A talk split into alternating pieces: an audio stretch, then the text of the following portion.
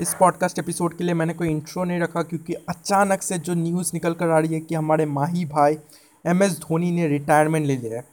तो इसके पहले कोई प्री नोटिस नहीं दिया गया था, कोई प्रेस कॉन्फ्रेंस नहीं बुलाई गई थी और अचानक से ये न्यूज़ जब आज मैंने टीवी खोला, अचानक से ये न्यूज़ मिला कि हमारे जो फेवरेट माही भाई है, उन्होंने रिटायरमेंट ले लिया।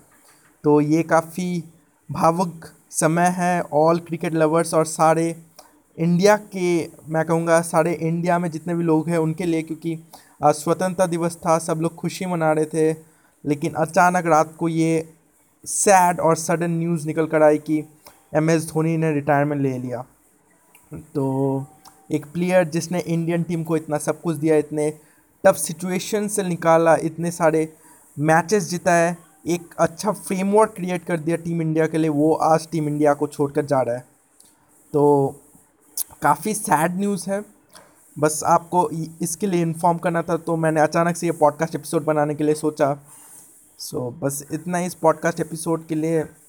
किसी ने ये सोचा भी नहीं था कि इस साल धोनी रिटायरमेंट लेंगे क्योंकि अभी team India Dubai team India sorry अभी जितने भी क्रिकेट प्लेयर्स हैं इंडिया के वो लोग दुबई जा रहे हैं आईपीएल खेलने के लिए तो किसी ने भी नहीं सोचा था कि अचानक से ये न्यूज़ आएगा।